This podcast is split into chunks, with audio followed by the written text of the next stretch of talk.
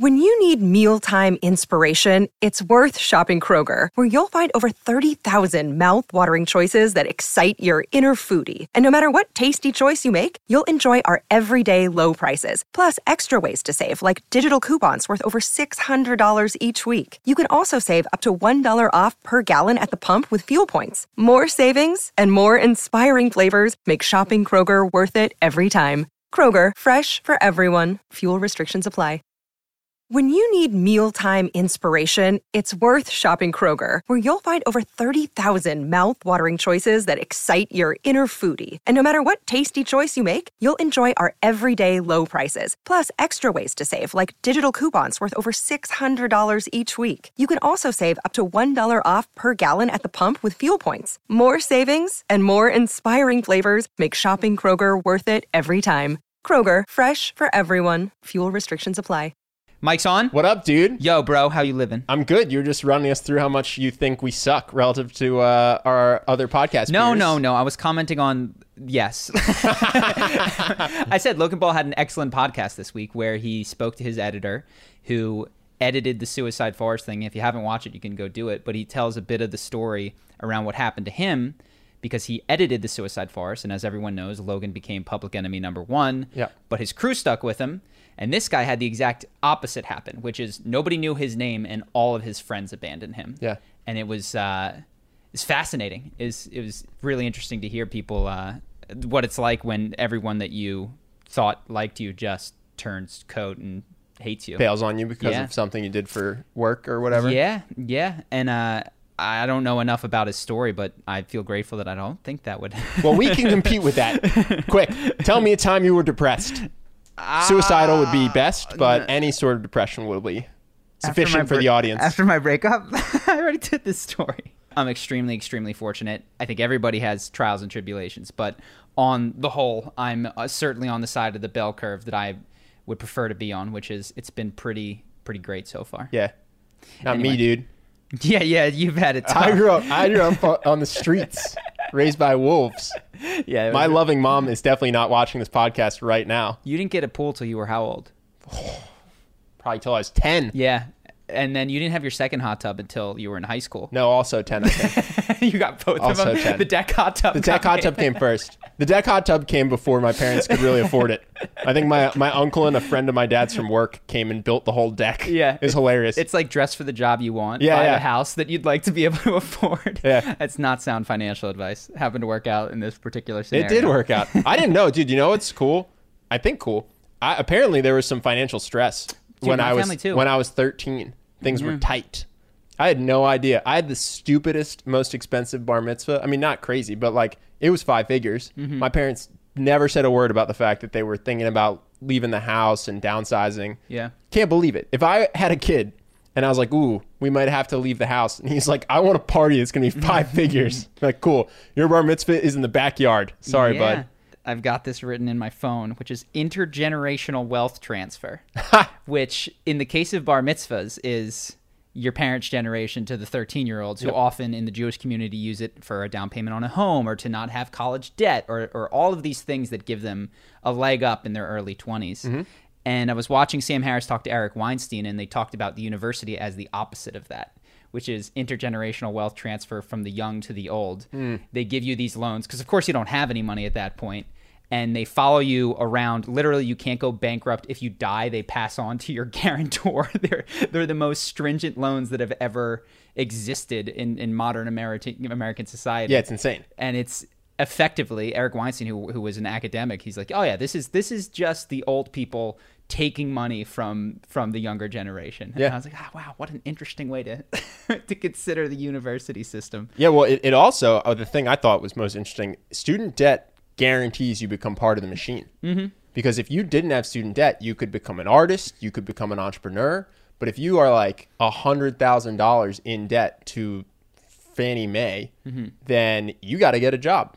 Yeah. So if your goal as an institution or as a society is to make sure that 18 year olds and 21 year olds have to go participate in your corporate rat race, student debt is the perfect mechanism. Yeah. And you get them to sign up when they're 17, which is weird because it's too young to vote, it's too young to drink, but it's not too young to sign up for a hundred grand of debt. Yeah, the biggest financial decision I've made in my life to this day, I made when I was 17. 17. I'm 32 now. Yeah.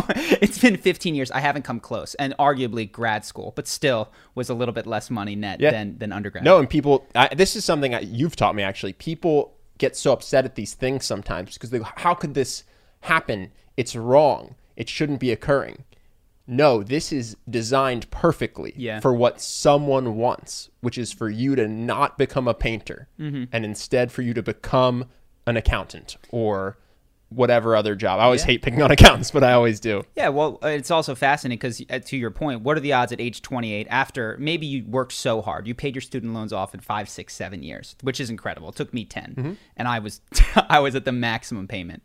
Uh, you're not going to stop being an accountant Exactly. at age 28. You're in You're that in too deep. system. Now you got the golden handcuffs. Yeah, but when you were 20 and anything was possible, and you could have joined the Peace Corps, and you or the didn't this or have that. kids, you Yeah. didn't have a spouse. Exactly. By the time you pay off the debt, you're hitting that point where now you have a family. Yeah. So now there's another reason for you to stay in the rat race and focus on wealth creation. Yeah, it's sad. I know that one of I'm going to steal Justin's thunder, but I, I I saw one of the articles that he had was on makeup for men. Oh, I like this one. It We're going to jump was- right into Sorry, this. I thought it was a great. It was great, Justin. A fantastic job. I think that's so fascinating. Uh, the it just it just makes me think of all of the mechanisms that are in place to make you a consumer. Yeah. And new needs will be invented. I, I take that back. A new need hasn't been invented. Men have always wanted to be attractive. Inc- new mechanisms by which to get there will just be added and stacked onto these desires. Yeah, new are, reasons for you to need a job. Yes. New reasons for you to need to consume and therefore to need someone to pay you. Yes. And therefore to need to do something you're not necessarily excited to do. And so there's this video, and it's these two guys. One of them sounds like a New York dude. He's strong. He's perfect. He doesn't understand any of this. Oh, this is nice. He's Dude. putting on his makeup. Did you watch the one with the tattoos? I, no, I didn't. Please pull this up for Charlie and please show, show this in the corner while we talk about it, but pull it up right now for Charlie to watch this. Can I squeeze around it, or Justin? Can you lean back, or I squeeze look around at you? look at this and we'll we'll play this while it's happening. This guy is completely tattooed f- like hands to Yeah. neck. He's jacked, he's walking around. At one point he gets a beer. They're trying so hard. They're trying this is the most Oh, tra- this he's is got a- makeup that they're selling. Dude, he's got he puts on a He's skull super ring. cool. Dude, they're trying so hard to make you think that it's okay to wear this product. Isn't this hilarious? This is the most caricatured. Like this is what they think that men think is masculine, which I think is hilarious. Well, this is so. Uh, Last Psychiatrist talks about how adver- we've we've mentioned this. Advertisements are a window into how society sees you. Uh, That's what I'm saying. This company, this company's not run by that guy. Yeah. This company thinks that what you need as the average male in order to buy makeup is to see a dude with neck tattoos doing it because you go, oh, well, if he'll do it, Mm-hmm. then it's okay for me to do it. I think it's hilarious. What a caricature. I'd love to know who they're targeting with that ad because every ad has a target, right? Regular people, I think. I don't think they're targeting people with tattoos. You're targeting uh, men of a certain age Mm-hmm. with certain like all of these things, and I would love to know who that is for. It's also called war paint, which I thought was hilarious. yeah, yeah, and so it's makeup essentially for men. It's makeup for men. It's called war paint, Mm-hmm. which is great. Uh, Also, like no knock, I have a tattoo, but there's no way that guy could serve in the armed forces with that many tattoos. So it's called war paint. The actor is clearly not a military person. It's definitely not targeting. It's trying to make you think that it's super hyper manly to wear makeup. Mm-hmm. Yeah. And it's trying so hard. I love it. Well, yeah, eh, all of these things, and this is my trouble where, where we talk, all the things that are available to you uh, a feeling of masculinity, a feeling of connection, a feeling of even of superiority and winning that are available to you in many ways for free or for extremely low cost are repackaged and sold in productized form. and, and the way to feel masculine and attractive and cool is now to purchase this thing. And we mentioned how uh, Shane Dawson's doc was a big part of what they were selling with makeup was not masculinity but community, right? This was this is makeup for outcasts, and so the same product does so many different things, fill so many emotional holes depending on the target that they've aimed it at. Is Uh, this a good time to thank our sponsor, Shane Dawson, and his makeup line? What's No, it called? I don't know. It's not really a sponsor. That's a joke. No shade. uh, in- No, no, no just, shade. Just recognizing that that's how it works, uh, and it's I also A thought. I also thought it was hilarious because the article, obviously, to some extent, th- these journalists just need something to write about, right? of course. So the article's talking about how it's so like these days, guys are buying cover up for their blemishes. I was 15, 17 years ago, and I was using Neutrogena mm-hmm. skin colored stuff to cover my acne. This, Yeah. is, this also isn't a new, like, war paint is a new thing, but I don't think it's a new thing for men to wear something that's skin colored when they have acne. But the article was saying that this is a, a new trend, which was like I think what they're to me. trying to do is make it not shameful. Because back in the day, and I know what you're talking about, I would not have put on makeup for, and I had acne. But what I could concealably do was put on Clearasil, which was skin colored, and that was not makeup. That was salicylic acid, which was to fight your, you know what I mean? But it was skin but, it was, but it could be skin colored. Yeah. And you were allowed to take certain steps, but you could not cross the threshold into having worn makeup because that would then become a problem. And I think they're trying to, Do you think it'll get big? yes, You think so? for the exact reason that we just described, man. There was there's this desire in men to not have to wear their pimples on their face, of course, and there were workarounds for this, but there was this cultural impediment, which So you think in 20 years guys are contouring like oh, women are? way less than that, man, way less than that. Interesting. Yeah, and I don't know that they'll. I don't know how much contouring, but I mean, you see it. Uh, yes, yes, men want to be attractive. Nobody likes having pimples on their faces. I think it's going to go. Well, faster. there's two things. So there's there's blemish covering, which I agree everyone will do if they're not doing already. Then there is makeup, which I'll put in a different category, which would be contouring, which would be looking almost completely different with your makeup on versus with your makeup off. Mm-hmm. You think that will happen? That men will be going in that direction? Yeah. Interesting. Yeah, I think I mean uh, not that it was uh, men do it on Halloween. They do it on special occasions. They do it if they're emo. They do it like it's been fringe. It's not antithetical to masculinity, and it's worked in certain circles. There's a consumerist push behind it, and if they can get a few big people to do it, it can become as popular as the bowl cut was when we were little. you Yeah, know, it doesn't need to be inherently cool to work. It just needs an influencer and and a budget. Fascinating. Yeah. So I think I think for sure that this will be a big thing. But yeah, it's just just add it to the list of things that you need to do to feel good in the morning, which is one of the things that I've always appreciated most about being a guy. At least when- I was growing up, is that the list of things that were expected of me in order to be clean, presentable, were so much shorter than my sister, for instance. I just had to brush my teeth. I didn't really even have to do my hair. Put on a shirt, go outside. I was set to go. And and the women that I've dated, or even growing up with my sister, it was so much more. Well, you phrased that so interestingly because there is there is a sense of if makeup becomes ubiquitous, where every guy feels like they have to put on makeup to leave the house. It is, in a sense, something you have to do before you allow yourself to feel good, or at least to feel at peace. Yeah. To feel not. It's like another an- anxiety being created, and then you are only that anxiety is only alleviated when you put the makeup on.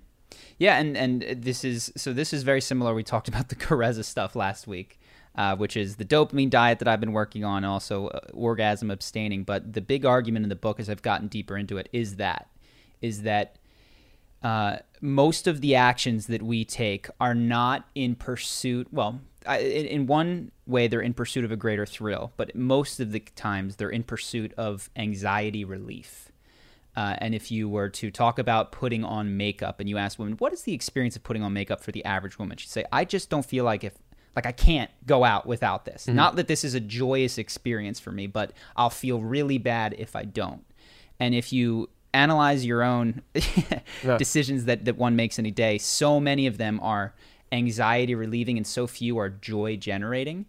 It's, uh, this is what this book talks about. And it's, and it, gets worse because the addictive cycle is when you relieve one anxiety, you're tricked into believing, oh, wow, that was so good. What you don't realize is that you've started to build a pattern whereby you need to continuously relieve that anxiety.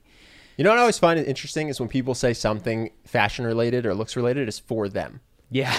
I always find that so interesting. oh, I don't do my makeup for other people. I do my makeup for, me. me, Oh, yeah. this haircut, this isn't for other people. This is for me. It doesn't seem like it because it seems like when people are at home and they know they're going to be at home and they're watching Netflix, they put on sweatpants mm-hmm. and they put their hair up in a bun or whatever it is.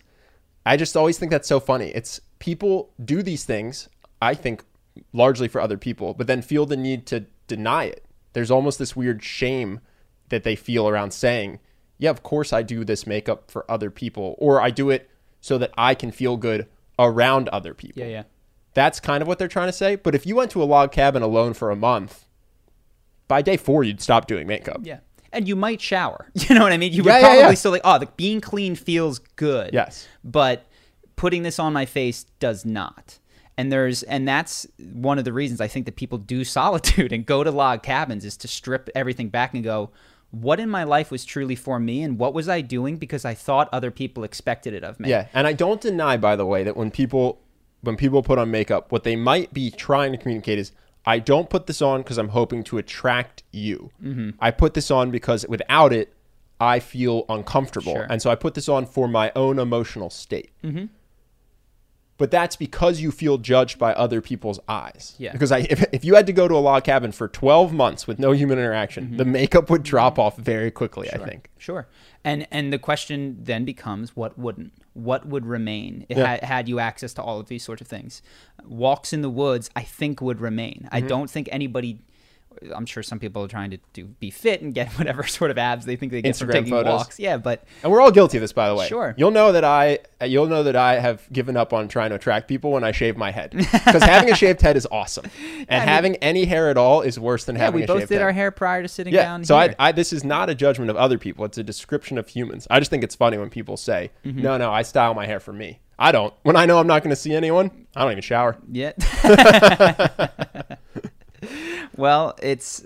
I, I do think this is this is what I'm trying to move towards lit- for the past two or three years. Yeah, increasingly identifying the things that are for me, doing more of them. Yeah. Fewer things that are only make me feel good as an anxiety relief, especially when it's in the eyes of other people. Yeah. And I think just being honest about stuff. Mm-hmm. If somebody asks you to watch their dog and you truly would rather do it than not, you say, yeah, yeah, sure, no problem. I'm doing that for me. If someone asks you to watch their dog and you would rather not, but you do because you value the relationship, you can still watch the dog. Mm-hmm. I just think it's important for your own happiness to be like, cool, I'm going to do this. It's not a huge deal. It's not optimal, but for the relationship. Sure. I think that something that a lot of people do is they lie to themselves, which is the most dangerous lie because you don't even know you're doing it necessarily. About their motivations. About your motivations, yeah. About why you do your hair, about why you do favors for people. Yeah. Then here's the like one of the big questions is why that self deception? What does that self deception protect? I don't immediately have the answer. Do you have any thoughts? Well, it depends. I mean, each self deception is different. The self deception around the makeup, makeup. for me. Why why is that such a ubiquitous if you're if you're maintaining that it is a self deceiving, why so common? I think we have the weird thing in society where there's a judgment around trying to look good, weirdly Mm-hmm. enough, because everybody is to some level or another doing it. But I think there's a bit of a judgment of like, oh, you are doing that to impress people of the opposite sex, especially for women. There's a weird judgment around like, oh, you're doing that to impress men. Mm-hmm. For whatever reason, that's discouraged. So Mm-hmm. I think that's where it comes from. Yeah, and I, I I think it even goes beyond opposite sex. I think it's when you admit to doing something for other people. Weirdly enough, that's seen as weak willed or something or Yeah, not, yeah, not sure. independent and therefore you have to pretend for other people Yeah. that your that your motives are other than they are got it No, people, and again, there's no judgment. People ask me this about my tattoo. They're like, would you get it if you were the only one that could see it? Like, probably not. It was really expensive and painful. like, this is truly an advertisement Yeah, yeah. for all of you Yeah. to know stuff about me like I like it, but would I get it if only I could see it? Like, I might just write myself reminders. Yeah, It's very painful. It took 50 hours. post-it notes work Yeah. i find very Yeah, and I was talking to another guy who was getting a sleep tattoo, and he said, "Oh, I'm just doing this for me. I'm only doing this for me." Was, maybe, maybe our brains are totally different, but it does seem like a strange, very public thing to do for other people. yeah all right let's hop what do we got I got something which you'll appreciate. sure hit me So, I know you're feeling a little bit of hamster wheel about making YouTube videos, a little bit of burnout, mm-hmm. and uh, I don't think that's unique to you. Of course not. No. I was watching PewDiePie, and he is taking a break from videos because he's burned out from it, which I think is fascinating because you and I always highlight him as the guy who does what he thinks is fun and puts it on camera, right? He does meme reviews, he plays video games, but even he is starting to burn out. I was like, man, why is why is that? Is it the production schedule? Is it the fact that other people are going to watch it? Why does that create fatigue? And then I was watching Phil DeFranco to try to prep for this podcast and figure out what was going on in the world that was interesting. And he is a news channel, and he thinks that he his service to the world is that he does independent news, which is a hole in the market. Mm-hmm. It's a 20 minute video. In the first seven minutes, he talks about Star Wars drama, and even at the end, he basically says, I don't care about this. Like, I don't have an opinion on this. And then he gets into Trump and environmental protection and all this stuff that you can tell he actually wants to cover. And I thought that was interesting because he's got 20 minutes. He spent seven on something that I think he thinks he has to cover to, to get clicks or to get the right thumbnail to get the audience to like it so that he can do his thing. So I was just curious if that's is that an inevitable part of success that you're going to burn out and that you're going to have to cater to your audience? Is this why does this occur? I guess. I think it's the the discussion we were having is a great uh, lead into this, which is at some point, PewDiePie, Phil DeFranco, myself, we're doing what we were doing for ourselves. Mm-hmm. So when I did the first charisma breakdown, it was in my head, sitting on a couch with you as we talked about our friend Austin, and we, we sat here, and it was for no one but us. And when you take that and you put it into a video, okay, now it's there's an audience in mind. Mm-hmm. And then when you add better editing, you're increasingly catering to the audience. And when you think, how will this title do? You're increasingly catering to the audience. And there becomes less and less genuine inspiration of why I would do this Phil DeFranco PewDiePie, and more and more, will other people like this receive this well? Mm-hmm. And even when things are going fantastic, that's that's not sustainable because one you can't please everybody all the time forever and in fact what they liked in a weird way was this goldilocks zone between you being your authentic raw unedited self and thinking how to package it in a way that was for them but then when you get too far towards the packaging it's like ah this is stale i don't need this over again this Yeah. is uninspired uh, so i do think that it it is a product of catering to the market. It is often correlated with success uh, because success is what takes you away from from yourself. Has anyone been, and success might be the wrong North Star, but has anyone been successful and not taking their audience into account that you can think of? Well, I think what's uh, we talked about. Uh, he's just fresh in my mind. We talked about Bukowski, who only made it when he was fifty. Who wrote over hundred short stories that nobody read. I think that there's plenty of those people that don't break through. How who has not taken his audience into account? I mean, the biggest song of the year was uh, Lil Nas X, uh, whatever the Country Road song, and he talks about how he created that like this Frankenstein that was designed to be a hit, and then he promoted Yeah. it in these sleeper cell subreddits and was like, "Who's this Lil Nas X guy?" like, he was out there, you know, Yeah. trying to make it a success. So certainly the inverse is much more common. Yeah. Uh, the thing you mentioned PewDiePie, the thing that is really admirable about him is that this isn't his first break. He's cried on camera and been like, I can't do this anymore. Like he's he's hit his wall several times, but he over 10 years has come back to himself over and over and over again. You know, when he recently started doing Minecraft, I don't think that that was a calculated idea to break through to 100 million subscribers, but he hit, you know, he, he whatever it is, his tastes and the audience, they just seem to line up at some point. Uh, so I do think the goal is to you go too far in this direction of like pleasing the audience, and then you take a month, you come back to yourself, you realize what you're really truly passionate about. You do a fantastic job there. Audience starts small, but then they recognize, hopefully, that what you've made is is inspired and hmm. is and is interesting. So maybe I need some time off. I don't know. I think that I do. I I took a week and I feel better. Yeah, yeah. I think a couple weeks would would That's what I, I said that at one point. I wanted to give you a month off. You said it wouldn't help. it would help but the cycle maybe it would maybe i would go back to being a creator but uh, this is getting more personal i'm i play two roles in our business one is the artist who is coming up with these hopefully creative and it, sometimes they feel more like franchise sequels than they do like creative endeavors mm-hmm. right? These videos of okay i'm going to pick this popular person that they're clamoring for and they do the same things as this other guy that i've covered i'm just going to reiterate. I want you to know I saw a comment today that the channel is on the rise and getting better with every video. So I want you to know that's great but it's it- not stale yet.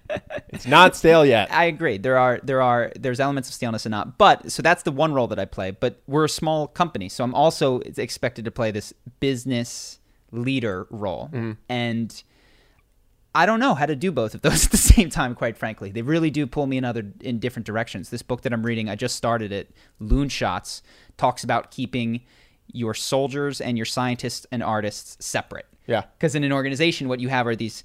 They talk about the military. They have these scientists that are interested in magnets, you know, and they just want to like play with magnets and do incredible things. And nuclear fission is fascinating to them. And at the beginning of fission, soldiers are like, "This is stupid. This isn't going to do anything."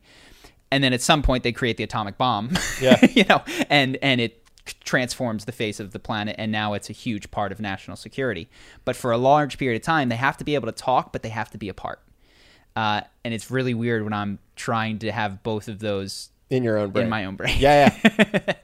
and and they talk a little bit too much Yeah. i think i need i need my artist to go away uh, or to be with that that side of myself for a little bit longer in the near future Yeah. But, Well, that's it. I just saw both. I was watching those guys to try to come up with stuff to talk about for today. Yeah. And I was just funny because they're the only two people I watched, and they both were having similar issues. Phil DeFranco's not taking time off, but you Mm-hmm. could just tell his content is informed by things other than what he wants to talk about. And then PewDiePie's just said he's out for the beginning of the year. he really he said so 2020, yeah. He said, I'm giving you guys a heads up now. I don't want it to be a surprise. Don't Taking expect any off. January videos. Good for him, man. He's he's got guts. Uh, he just put out the last video today was a book review of Aristotle. Uh, of the Nicomachean Ethics, you know, and that's, and he's like, I love old philosophers, but of course, what he did is the title of the video. Take a guess. Why Aristotle was the best No. philosopher. I hate Twitter. Right? And it's and it's there's still this understanding of the marketplace and how to package these ideas for them. And the first 30 seconds to 45 seconds is about how he hates Twitter. It's just this reactionary thing and the real secrets to happiness and then the rest of it is about Aristotle and what he's interested in. So there is this there is this happy medium. I agree. That's that's what. I was saying. I don't see Yeah. many people who just pursue the art and are successful. No, no, I don't think that's that's often the case. Um, there's another book that I was going to mention, but I forget it right now. Nice. Any other things that you have? Sure. This is a random one, but uh, so my my friend is at Date with Destiny, which is Tony Robbins' mid Yeah, yeah, mid yeah. high level event, right? I think it's five grand to go to. It's a week. He said the first day was an 18 hour day, so it's Wow. intense. You pay a lot of money, you fly to go to it, and it's very time intensive. He's coming out of it. He's saying, "Dude, it was a life changing, life changing." And it just, I just had flashbacks to myself coming out of Landmark Forum, being like, "It was life changing," and you coming out of things. And I noticed that in general, we all have these moments of motivation or inspiration, right? Where you you see something in the mirror and you go, "That's it. Tomorrow the diet starts." Or mm-hmm. you watch a video on not procrastinating, and you're like, "That's it. Tomorrow I start my dream business." And then they're just gone, right? Two weeks after Date with Destiny, very little is implemented. A month after Landmark Forum, life is mostly the same. How do you capture those moments? Because I think we all have them, those moments of inspiration and motivation and how do you turn that into something that's actually life changing and not just something that feels life changing and then kind of gets forgotten as old habits get picked back up. I have my thoughts. Do you have? Do you want to give your initial answer? No, I was hoping that by making that question long, you could think while yeah, I spoke. have. I have. So I don't know that this this is true all the time. I'm trying to think of the the life moments that I've had. The one of the big ones was a realization that I was going to make YouTube videos, and it was I'm going to do this. Uh, and the thing that made it stick was external people holding me accountable to something that in that moment I committed forward to. So Tony Robbins says never leave the site of inspiration without a commitment. yeah.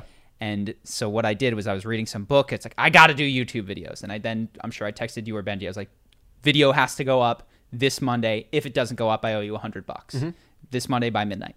Okay, so then I have to make this video, and I wake up in the morning. and go, why did I do that? why have I made myself do this? And I literally procrastinated to Sunday night for the first several weeks. Had Yeah. nothing, but knew it was going to cost me money, and I put something up. And then carrying that commitment forward, I said in the video, I'm going to do this every week for the next six months or 52 weeks Yeah, I remember. and then I was doomed. Then I was stuck.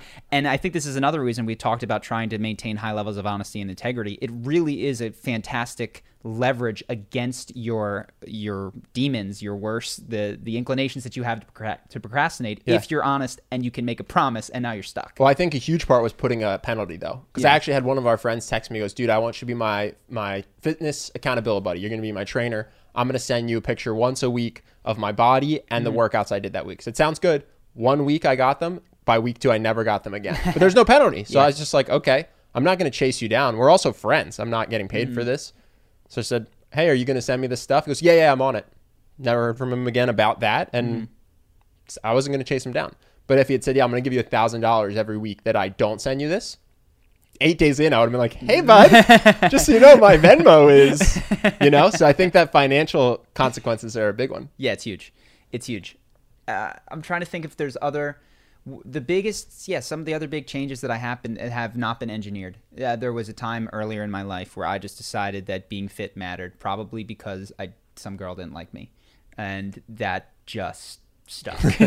now that one wasn't engineered, so I, I, don't know why it stuck. Yeah. especially the, on those times, and I know that you had, I'm sure, a similar experience because at some point when you were whatever 18, 19, the gym just became the most important thing, right? Know, it's funny. I had two friends that I really admired in college because everybody liked them and women really liked them. And they were both jacked.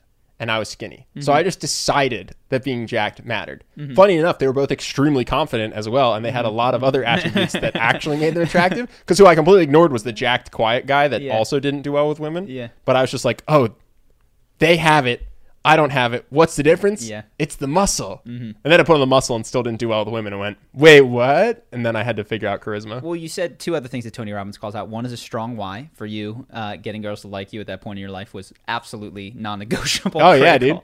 And two, seeing it done, having surrounded yourself with people that were living embodiments of of where you could get to. Mm-hmm. That's the other thing. I think some people go to these events and they're surrounded by this guy started his business and Tony's on stage and he's got half a billion dollars and any all of this is so possible and then Mm-hmm. they go back to their small town and they look around and their aunts uncles brothers sisters nobody's nobody's broken out of it Yeah. and it seems then impossible Well, this is a similar thing. It's also external, but in addition to setting up financial stakes, having someone to do it with is huge, mm-hmm. right? That's what helped us with charisma. I even see it with surfing today.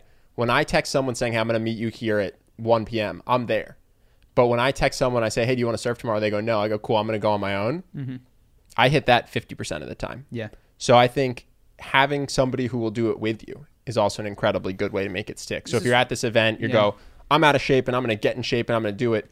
And you can text someone for that financial penalty, or you can text someone and say, like, hey, let's go to the gym at 3 p.m. tomorrow. Yeah. And then that's going to make you much more hesitant to bail on it. Versus if I just tell myself, tomorrow I'm going to get up at 8 a.m. and I'm going to go straight to surfing. And it's a Saturday and I want to sleep in.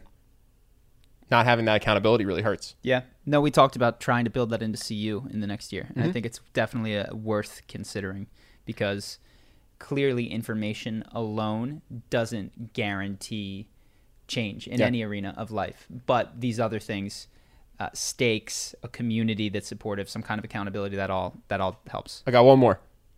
Taking instant action to control your environment. So, for instance, if you're again, if you're out of shape and you feel this inspiration to get in shape, throwing out every single junk food you have, or taking it all and giving it to a homeless person immediately while you're feeling inspired. Then you can wake up the next day and go, "Wait, what? you did this when you were a kid with StarCraft. Yeah. you, you played video games for like 12 hours. At the end of it, you hated yourself, and in that moment, you broke the disc. Yeah, that was the worst day of my life. And the next, well, the next day was the worst day because you woke up and went, "What have I done? I don't have fifty dollars to buy a new game." yeah. So I think you can control if you can make environmental changes while inspired. Mm-hmm. That will that will help you a lot. It's why these events are so tough because you're not at home. There, you can't make the environmental change Mm-hmm. necessary at that point. But here's this. Here's one that's complete F transition, but I love it. No one. I was reading these hundred things of the decade, movies, TV shows, etc. I read probably three or four of them because I wanted to do a charisma video, and I was looking what were the big charisma moments within these movies and TV shows. There was not one Avengers movie in a top 100. I saw one of them that had Black Panther in there, but Endgame didn't sniff it. It's the biggest movie ever. and all of these critics just left it out of their top 100.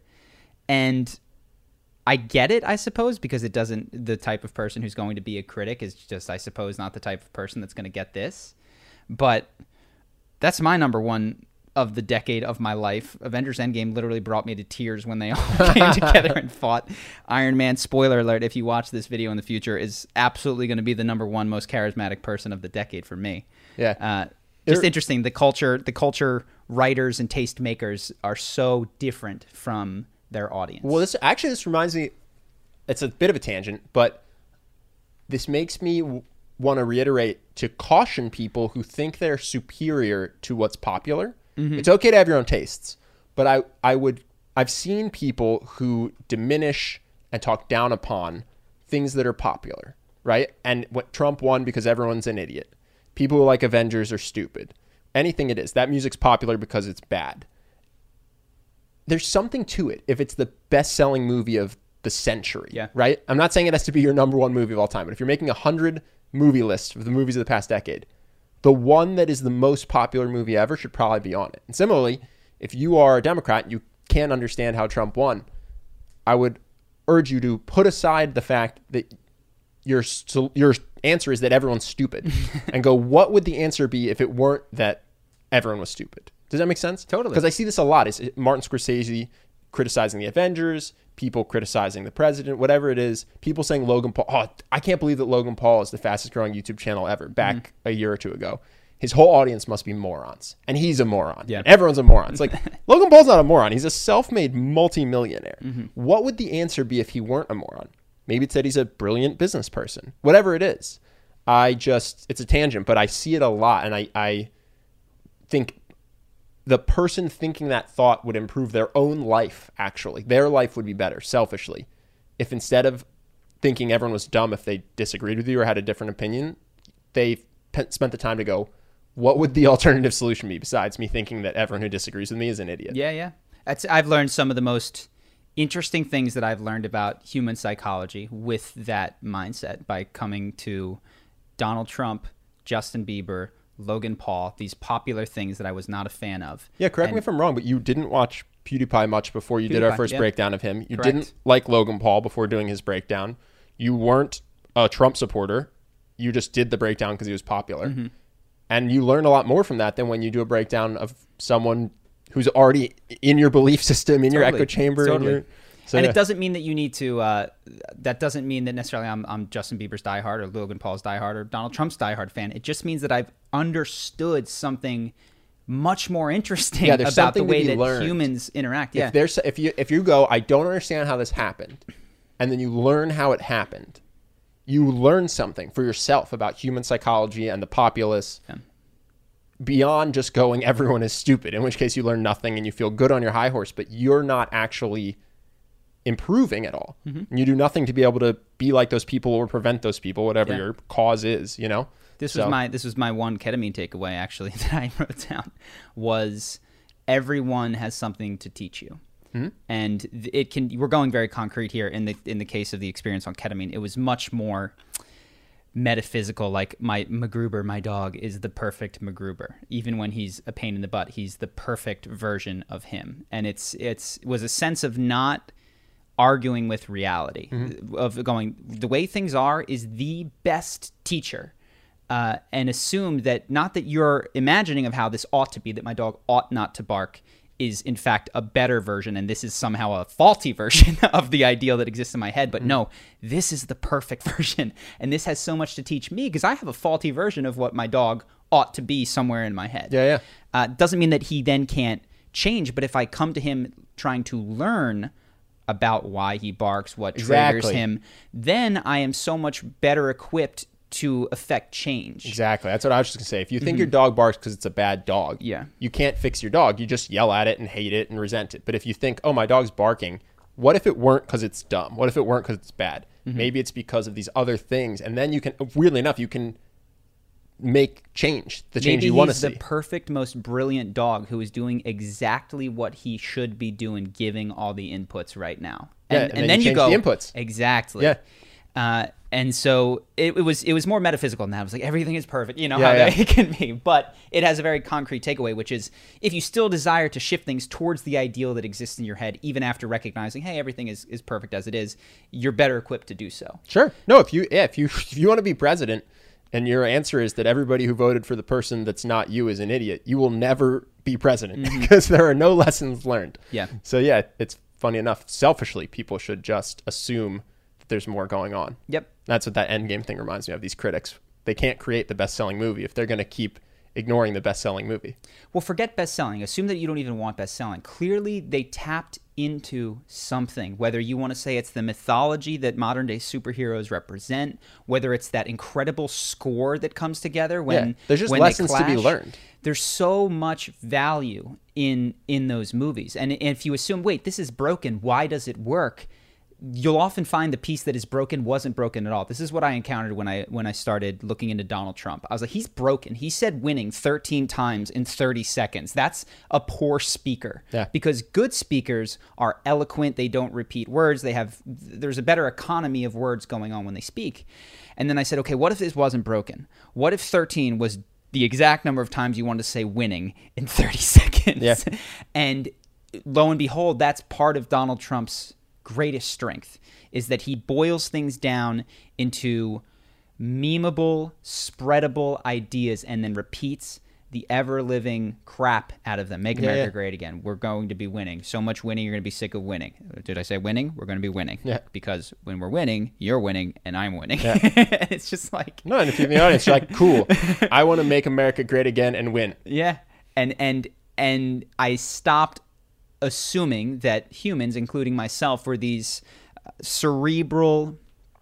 Uh, what is it called? Primate brain driven rational creatures, and started really understanding the degree to which simplistic uh, emotions and base, you could call them fears and desires, drive behaviors, and then, of course, are rationalized by this top brain that has a bunch of fancy words to put on top of everything, which is backed up in a lot of the science that you'll read today. But Trump is an excellent example of what that might look like in a persuasive context. Uh, so if we do, you know, some of the charismatic people, two people that I know would definitely make it are Barack Obama and Donald Trump. And they're sort of opposite orators. They're in many ways very different, but and thi- change. Yeah, they're yeah. similar in some ways too. Yes, I know. Yes. Uh, so that could be. We might do the top ten characters. Might do the top ten most charismatic moments by people. We'll see. If people, if you guys have an opinion, let me know in the comments because I'm still testing these ideas out. Anything else that you want to say? no let's hop into other stuff. Let me see if I have one more. I just deleted like nine things I decided aren't worth it. Great. Uh, this one, we, I'll see if we want to talk about this. So I'm reading another book, this book, Loonshots, etc., and it, to its credit, it points out this phenomenon that you have talked about, which is these these business books, oftentimes that will take Pitney Bowes and be like, if you look at Pitney Bowes, they've had a great 20 year span, you know, and they've done it because of this CEO and this culture and this, that, and the other thing. Now, granted, the book was written in 1995. Pitney Bowes no longer exists, like, has just Yeah, been yeah, yeah. decimated with the same CEO and the same culture. Uh, and so these business books date themselves so quickly. And the guy tells a story of one company that was often featured in these uh, these business books as this great success. He's like, I worked there. Let me tell you what happened. We had one freakishly talented rogue scientist who invented who invented like the, one of the cures to cancer that is now totally done and he was deciding where to sell it and the CEO of our competitor didn't pick up the bill at a dinner and he hated him for it.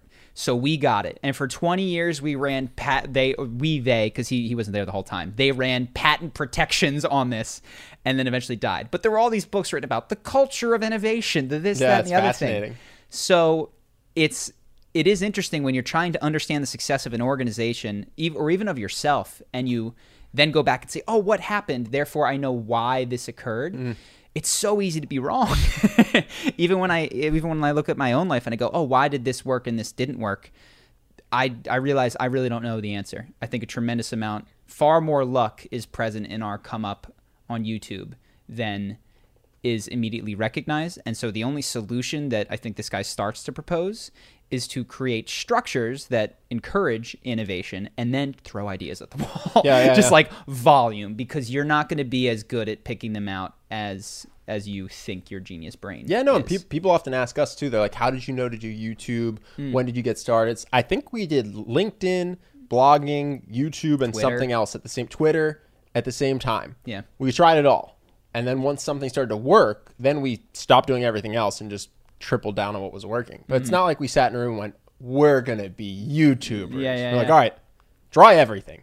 and we did for two years prior to prior to it it breaking through. So I have to read the rest of the book to learn more about these structures. But he's caught my attention. I think he's accurately uh, diagnosed a problem in all of the literature on success, which is that no counterexamples are pursued. Like, let's find other companies that also had great cultures but didn't exist. Yeah, And- my favorite one is there's a really famous book, and it highlights that the success of Starbucks is because all they do is coffee. yeah. They don't diversify. and it's written in, you know, 1999 or 2005 or something. I'm sitting here in 2019 and like, uh, what? Starbucks sells food, they sell beer, they're all over the place. This is it was the 22 I think it's a good book in other ways. 22 immutable laws of marketing, right? Well, it was, yeah, the immutable laws of branding, I which think I it's in didn't, marketing which I didn't too. like as much. Well, they talk about brand extension in both, and they say don't do brand extensions, don't do brand extensions, and then you look at Disney, and you got Disney Plus, Disney theme parks, Disney this, Disney everything. they own the world. Yeah, uh, Harley Davidson is not just make motorcycles; they make T-shirts and Harley this and Harley that. It's clearly no longer the case, if it ever was, that brand extensions are definitely Yeah. a dead in the water idea. Look at Virgin. Yeah, Virgin, who is only brand extensions. Look at Virgin Space, Virgin Music, Virgin Airlines, Virgin everything. So uh, clearly, I, I don't know if that was completely wrong. Do you think it was completely wrong or just sometimes wrong? Do you think brand extension is a better idea? Or do you think it's just It sometimes? just depends. I'm sure we can point to examples where things didn't go well. Well, Trump should have stuck to hotels and not done universities or states. Yeah, yeah, You yeah. know, I think the truth is, I mean, here's what I would say: something good will be successful. I actually was going to bring this up earlier in the podcast. We were talking about something like if Trump steaks were the best steaks in the world, Mm-hmm. it would have been successful. Virgin Airlines is a great airline. Mm-hmm. So it doesn't matter that it started as a record company. We've talked about this. At the end of the day, high high quality product is king. Yeah. So if you're Starbucks and you're selling terrible food, that's a bad idea. If you're Starbucks and you can come up with these cute little cake pop things that work with coffee and that people like, you can charge four dollars for a bite-sized donut. Yeah, yeah. You know what I mean? I think that don't extend your brand into other things unless you can do those things well would be what I think the takeaway is. We'll see when you start seeing Charisma on Command motorcycles. Only if it was a good motorcycle. That's the thing. If I thought I could make a better motorcycle than anyone else, you'd see Charisma on Command motorcycles. I'd probably Awesome. brand them something else. what else we got, Justin? Next up is about politics in America specifically. Um, so right now, the two loudest camps in politics that people, you know, most often come across on the internet, articles, whatnot, are, according to this article, the proletariat, who are the people who are afraid of their best world receding, and then the precariat, who are the people who see no sec- career security and want all the enveloping policies, so like the the free healthcare, the free education, etc. Um, but this article says there's a third camp of people who are the exhausted, the people who are gonna vote for the candidate who causes the least amount of problems. Um, it argues that maybe the reason Trump was, or the, maybe the reason Trump will be elected is because in the mind of the people voting who are in the exhausted camp, like for example, Bernie is going to lead to a lot of class war, mm-hmm. and that's going to be like a big problem, I guess. I think this is New York Times article. Uh, yeah, This is true of Fox News and New York Times. They they really fail to to understand people who disagree with them. I don't even think they try sometimes. They can only chalk it up to laziness or stupidity. They could never think that there's a camp of people out there that might think it's in their proactive best interest to vote for Donald Trump. And that is they will struggle to succeed to the in in affecting change in the world if they cannot imagine a, an intelligent person who thinks differently. Mm-hmm. And this is true. This is it's true of the other side as well. People who think you know anybody who is who doesn't like Trump is a snowflake or they're just soft. They couldn't imagine a reason. I am, and I just I, I guess I have to practice what I preach now and and think this is an intelligent writer, right? This person clearly they work at the New York Times. They they went to an excellent yeah, they college. know who their reader is. They know who their reader is. Yes, yes, and perhaps this is all part of a perfect system working. you know what I mean? Where this this article is not intended to equip people to change the world, but it's just intended to reinforce beliefs. Okay, maybe they're not stupid, maybe they're just lazy. Yeah. You know? No, it's like it's like student loans, man. It's the system's operating perfectly. The Yeah. thing I think is fascinating when you when you go to any news article or any public thing like this is they make you think that the country is so divided mm-hmm. and that there's these extremists on the left and that's the entire left and there's these extremists on the right and that's the entire right. And I think it's just a really loud annoying minority on both sides. I actually think that most if you just picked random Americans, they would agree on a lot more than they would disagree. No matter where they were from. Mm-hmm. Pick pick San Francisco and Alabama Yeah. and you just pick the random ones, they don't have to be extremists. You're just grabbing them out of populace. They would just agree on 80% of things. And on the stuff they disagreed on, they probably wouldn't get that heated. I think we get painted in this world where, especially the opposite side, is like totally insane. You mm-hmm. know, so if you're a, Republican, then the Democrats are totally insane.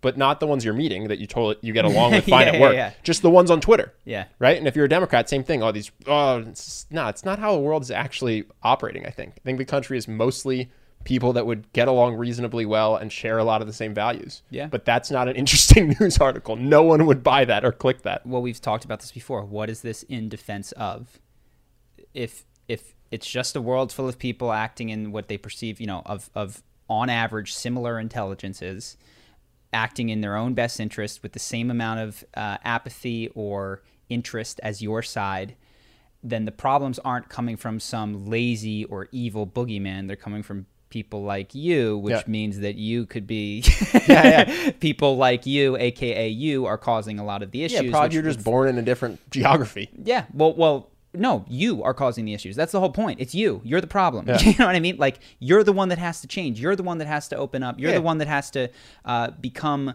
less.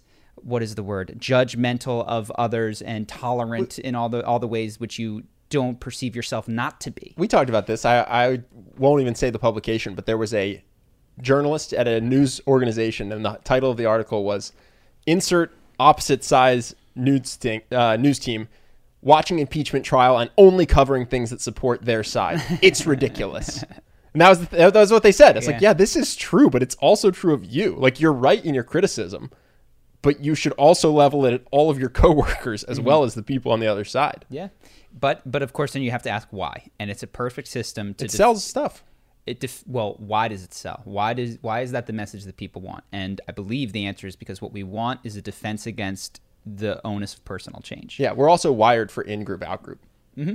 We're just wired for it. So it's really nice when you label someone the out group and then blame them for your problems. Because Yeah. when the in group is the cause of your problems, that's tough. Now you need a nuanced solution Mm-hmm. that doesn't burn bridges because you need the in group. But when the out group is the source of all your problems, that's great.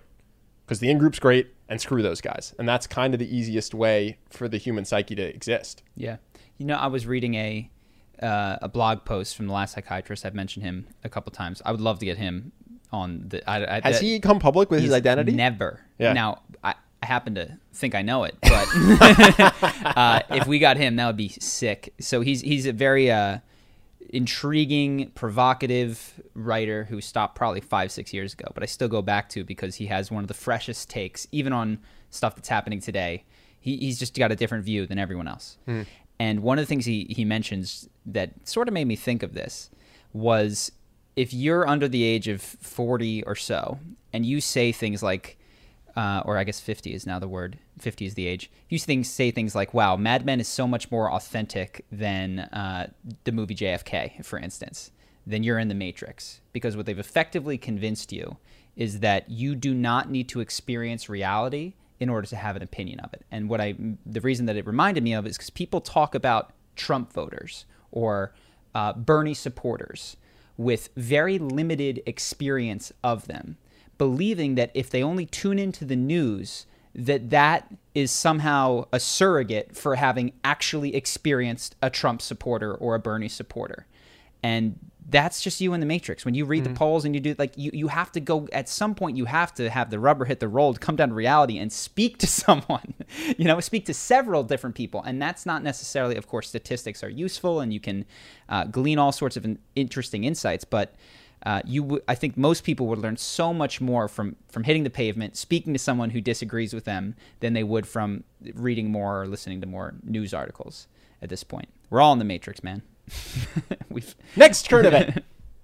Next current event. Um, so I wrote down that people will pay one million dollars to be part of a clinical trial on an anti-aging process, And this is shocking considering that most clinical trials either pay the participants or, you know, there's some kind of benefit. Yeah, yeah. What is the trial that people are paying a million dollars to participate in? So, okay, uh, Telomeres, right? Yeah, so I cliffs noted it. Um, so telomeres are part of chromosomes, and they Mm-hmm. shorten every time a cell divides. Um, so the idea is that you inject people with a large amount. That's quote from like the organization, a large amount of um, viruses, which are going to alter the the DNA and hopefully repair the telomeres. So yeah, so I, this is a vast oversimplification, but my understanding prior to reading this is that telomeres are why we age. That they're this long to start, and every time a cell divides, which reason, yeah. it gets shorter and, shorter and shorter. Up till now, irreversibly shortened. it's just what happened. Yeah, Yeah. they just there were just every now and then there was an error made, and it was gone shorter, shorter, shorter, shorter, shorter. So the solution is they're going to just inject you with a ton of viruses and hope that that is it a specific virus they've pinpointed It's or a virus that's supposedly going to change the RNA in your body, which is then gonna, you know, do, it plays a part in like DNA duplication. So I'm sure gonna the change science is far beyond us. Listen, I saw I Am Legend, and this sounds a lot like that. Okay, we have a virus. It's totally going to be great, guys. It's not going to make you zombies. You'll live forever. You'll this live is the good forever. news. Yeah. You won't even need to eat anything other than the flesh of your neighbor. Yeah, S- uh, I, I love anti-aging stuff. I would never. I'm. I got a low risk tolerance for this. I would never sign up for an experimental medical thing unless I was dying and it's an experimental cancer treatment. Uh-huh. then it'd be worth becoming a zombie. Yeah, I'll pay a million. I'm a healthy 45 year old. I'm gonna pay a million dollars so you can just shoot me up with a virus. No, I'll wait till the FDA approves this. Yeah, you got time. You got time. That which is that's just smart. That's just smart decision making on Who's signing up for this? That's what I want to know. Uh, older people that don't want to get older. I think at some point when you're You're 80. you're- You're, 80, and you're just going. I'll give a million dollars. maybe you're 50 and your back hurts and your this is and you're just Yeah, like yeah. this sucks. like No, that makes sense. I guess I didn't. It did. I didn't think it was going to be that quick. They're trying to make us like the jellyfish that ages and then reverse ages. Mm-hmm. I, I have no idea. There's so many different ways in which they're approaching the problem of death. It's crazy. have you seen that? Have you seen that? What are they called when there's a big image on the internet? They take in information and they make it an image. Oh, like a word cloud? No, an info something. Okay, so just describe it to me. Well, anyway, it- this this thing which I'll try to get you to put on screen. It had the 12 ways that humans are pursuing immortality. Infographic. Fascinating. Infographic. Yeah, yeah, thank yeah. you. It's fascinating. That it's become a cyborg, freeze yourself in cryotherapy, Mm-hmm. Anti-aging. It's just all these different, and there truly are 12 ways that we are simultaneously pursuing immortality. It's Yeah. fascinating. Yeah, AI. Right, upload your consciousness somewhere else. Yeah. we talked about sur- we talked about having a a different set of organs just on ice somewhere yeah. when your heart gives out. just like all Yeah, right, replicating pop your that, organs. Pop that new guy in Stem cell. It's fascinating. It- we really are running at immortality from a bunch of angles. it it's was interesting because almost all of the philosophy over the last that's been recorded, right? So 2500 or so years takes death as the essential problem. Even recently Albert Camus was was, you know, this the number one question is whether or not one should kill oneself. Uh, and it wasn't necessarily because of aging, it was because life is hard. But there's always been an understanding that at some point you will die. And does that give meaning to life? Does that take meaning from life? When you if you could take that variable out, all of philosophy, not all, so much of philosophy then kind of loses its footing. And all of the ways that we've understood to be a human uh, begin to come undone. it's And then we really need to colonize Mars. Yeah, yeah. Unless we sterilize everyone that becomes immortal. and then and then yeah, what is the then you really have to ask what's the point? Because there's almost it, we've gotten used to having a death at the end of things, and so, so the point is to you know create something beautiful and enjoy the moment, etc. And it's like, oh no, that's not happening anymore. Yeah. And you're like, oh shit, now what? Now Yeah. what's the point? like I'm gonna live forever. I got used to this whole dying thing. So that would be crazy, man. That would be like when Nietzsche said, "Death of God." This is, I would argue, even bigger than than that breakthrough. But anyway, I'm waxing by myself here. So what else? So now we have fan questions. Cool. Um, the first one, this one's pretty long, but um, it's very personal to the the commenter. So this one's from Starla Moore. Um, she says, "I lost contact with my dad for about ten years, age sixteen to twenty six, due to a woman he was dating who felt spiteful about my overall existence. It's had a lifelong impact on my on my emotions, trust, and ability to accept myself." At the same time, I'm also very grateful that I've needed to survive without the guidance of a father figure because I was able to build several amazing businesses by age 27 that otherwise may not have happened. Long story made very short, my dad and this woman broke up a year ago. I found this to be the perfect opportunity to reach out, and he has since tried very hard to show his remorse for his actions over the past 10 years. Hmm. However, now that he's alone for the first time in his life, he constantly reaches out to me for financial support and often refers to me as his rich daughter. I've given him over 10K in the last year. I've hired him for small tasks in my business, and I've given him a car that I no longer drive. Through all this, there are still monthly emergencies where he contacts me to ask for money. I'm still stuck in a selfish place where, for once, my dad needs me, so I keep feeding into this toxic cycle. How would you cut the financial cord without severing the core relationship? Wow, that's so hard. That is heavy. So, I mean, the the the difficult thing that to summarize is that it sounds like your dad has never, not never, most of the time has never played the role of a father, uh, meaning that he didn't put his daughter prior to his own new relationship, uh, and now he's not playing the role of uh, provider or someone who supports you. And not that he needs to pay for you, but or even takes care of himself. And you're in this weird role of like the expendable friend is almost what it I imagine Well, he, feels like. he dipped out for 10 years. Is that right? Yep. what do you think? I mean, so I'm in over my head. I'm not gonna lie. Yeah, it's he- well, it's heavy. I mean, I will say I've seen from other people that un- unfortunately the money requests tend not to stop. Mm-hmm. So that's something I've seen. For, I won't I won't say how, but that that will happen forever unless you do something. It's very infrequent that somebody comes to you with 12 emergencies in 2019 and then stops Gets it all together. Seriously, I mean, yeah, I've seen this happening for like a decade plus with with certain people in my life. So, um, I think you're thinking about the right way in the sense that you either have to cut him off or be prepared for a lifetime of Mm-hmm. providing for him financially.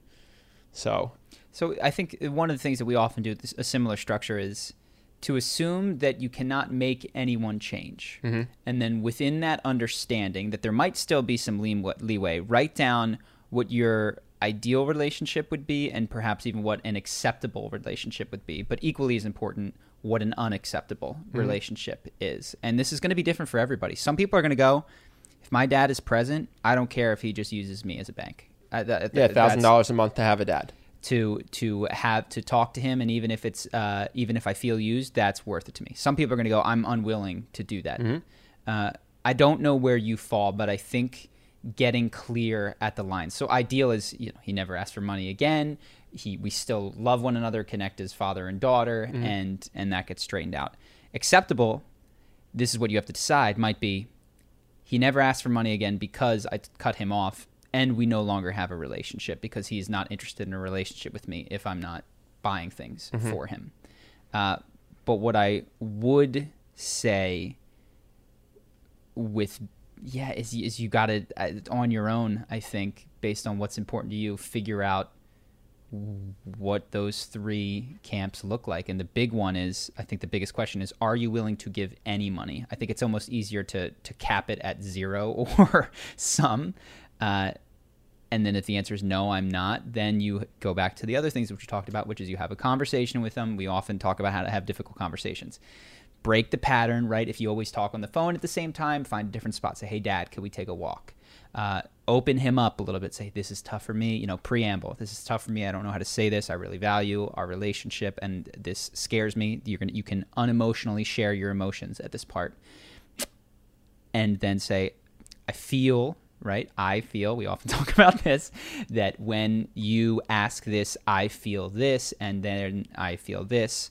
So in the future, this is what I'm asking of you, you know, to no longer ask for money perhaps, and this is how I will behave. And, it, and you don't even need to say if not, because uh, that's kind of implied, and you'll decide what the if not scenario is earlier. Yeah. I I think I shot a video on how to have tough conversations. So all my tactical how to have a conversation that's difficult, my, mm-hmm. the best advice will be in that video. In terms of deciding what to do, I think one thing I would say is you are not obligated to do anything. Mm-hmm. I would try to get clear on your own values, but one, if other people are judging you for giving the money but you don't care, don't let them influence you. Simultaneously, if you feel used but you think that it makes you a bad daughter to cut your dad off, that is also complete bogus. So Mm-hmm. I would say do whatever you want to do from a place of desire and Mm-hmm. not from a place of obligation or guilt because for my my impression based on your story is that you don't that neither is wrong. Mm-hmm. If you were to say my dad's in a really tough place and I have a ton of money and I'm going to give him some amount that's meaningless to me because it gives us a relationship, I will I would not judge you. Simultaneously, if you said this guy was gone for 10 years and I don't want to be the bank and if he won't love me as a daughter absent my financial resources, then I don't want him in my life. I would not judge you for that either. So I would just say, to the extent that you feel there's a moral obligation to one or the other, to the extent that I can free you of that, you know, I would. Yeah. It's also important to keep in mind that whatever decision you make can be loving. So you can lovingly decide, I love my dad, and that's never going to change. Because, quite frankly, it's really tough. You can't turn off the way that you feel about your parents, it just is there. Uh, I love my dad. I want what's best for him, and I'm not going to ever give him another dime. Uh, in in hope partially that he changes, but also just because that's not good for me because now I just resent him more. That is that can be a loving decision. I think sometimes we make the decision as if only one route were expresses uh, were expressive of our loving someone when there are occasions when the loving thing to do is is to say this can't be how we have a relationship. Yeah, yeah. Both these forward. decisions come from love. I love you, and because of that, I'm willing to support you financially. Mm-hmm. I love you, and because of that, I want to have a father-daughter relationship, and I'm unwilling to be a bank for you. Mm-hmm. They, they can both come from love. Yep. So hopefully that helps, and, and I think it's good that we don't tell you which one to do because we don't know. Uh, this is just a way to think about the problem. No, I could see a world where I did either. It would depend entirely on how I felt about the person. Good luck. It's hard. What else we got? The next and last one is from another guy named Ben. Um, Two Bens. What up, Ben? Good name. So funny, it's about his name. He says, What would you do if you felt that your name was not charismatic? And you have always felt uncomfortable when introducing yourself because of that. For instance, it seems that women are more drawn towards a Ben than they are towards a Gunther or Mortimer. That's why Ben switched from That was- Gunther. Just to clarify, that was not my experience for the first 22 years of my life. I didn't see a lot of women throwing themselves at Ben's. I don't know any Gunters or Mortimers. I guess Rick and Morty is the only one that I could Morty. conceive of. So I do think that there are names out there that are tougher than others. For instance, if everybody calls you Dick because your name is Richard, that is just harder. Sure. Like that. But Charlie's a pretty Whatever. yeah. It's just whatever. Doesn't most, scream doesn't most, scream sex appeal. most names are whatever. Yeah. I think, and then there are a handful that are Hunter. liabilities. Jack. you you love those ones. I do love those ones. I think I think there's some that are liability. So you have a couple of options, and I wouldn't deny that a name can be a liability. Uh, Poindexter. Poindexter. so you could be you could go by initials, right? You could do the AJ thing, the whatever. You go by your middle name. Uh, I think that's totally fine. And there's plenty of people that at first it's kind of a weird shift because all their friends are like, "You're not this," but then you go to college and that is what you are, or you go to a new workplace Yeah, and new that job, is what yeah. you are. Uh, I knew a guy named Trey. I didn't know for four years that it wasn't his real name. He was just the third. Yeah, He got just called himself Trey and introduced, "Hey, what's up? Oh, hey, I'm Trey." That was his name. Yeah. So, uh, the good news is that this is completely within your control. I would say to pause because you said Gunther. I don't think anything's wrong with Gunther. I could see Mortem, but even Nah, Morty's, Morty's fine. Yeah, Morty's Morty doesn't seem that fine. It's it's almost got character. So You know, I knew a guy in college named Yusuke, and he Yeah. crushed it. Everyone loved him. Yeah. You would think, oh, that's a weird name. It's Japanese. yeah, He was in America, and people Yeah. thought he was awesome. and and you also said Ben, which I think is such a it's such a normal American name, you know, like oh this is a good thing. I wonder if you're not just trying to blend in or the person that you're thinking of doesn't just want to blend in. Uh it's overrated. I think when I was little I wanted to be Mike. Everybody was Mike. Yeah, was- everybody was a Mike. Michael Jordan was Mike. We had a Ben in my fraternity who didn't want to be Ben because Yeah. there were so many of us. we went by BK. So I think uh at some point you might learn to to like some of these. I mean, Barack Obama. Yeah. you know what I mean? Like clearly, Hussein. Barack, Barack Hussein Obama. So yes, you can change these sorts of things, but I would I would come at it from a different angle. This Yeah, might be this might be was- one of the coolest things that you've been given. Is Yeah. is this unique this unique name. There's there's lots of examples of this, and then there's also examples of, of weaker names where you could argue, okay, I'm going to go by a pen name because it's going to make you know Stephen King or something like that. That that makes it easier for me to sell books. But when it comes to meeting people, yeah, you could be a Yusuke, a Morty, a Gunter. Yusuke crushed. Everyone loved Yusuke. Is there Gunter in the UFC? What's his name? He's the the jujitsu dude that was friends with. Gunnar. Gunnar. Oh, Gunnar. That's, that's that's a, That's a strong bit- name. Yeah, Strong name. Not a great example. Gunter. Even Gunter, I think, is a cool name. Yeah. Uh, so yeah, I think most names you're going to be okay. yeah, I agree. Anything else? That's it. Cool. Thanks, ladies and gentlemen. That's it. Thanks for watching and listening.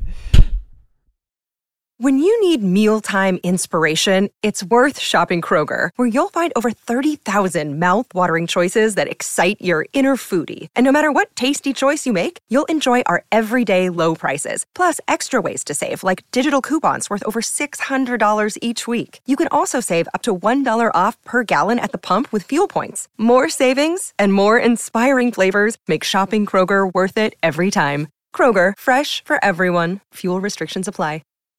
When you need mealtime inspiration, it's worth shopping Kroger, where you'll find over 30,000 mouthwatering choices that excite your inner foodie. And no matter what tasty choice you make, you'll enjoy our everyday low prices, plus extra ways to save, like digital coupons worth over $600 each week. You can also save up to $1 off per gallon at the pump with fuel points. More savings and more inspiring flavors make shopping Kroger worth it every time. Kroger, fresh for everyone. Fuel restrictions apply.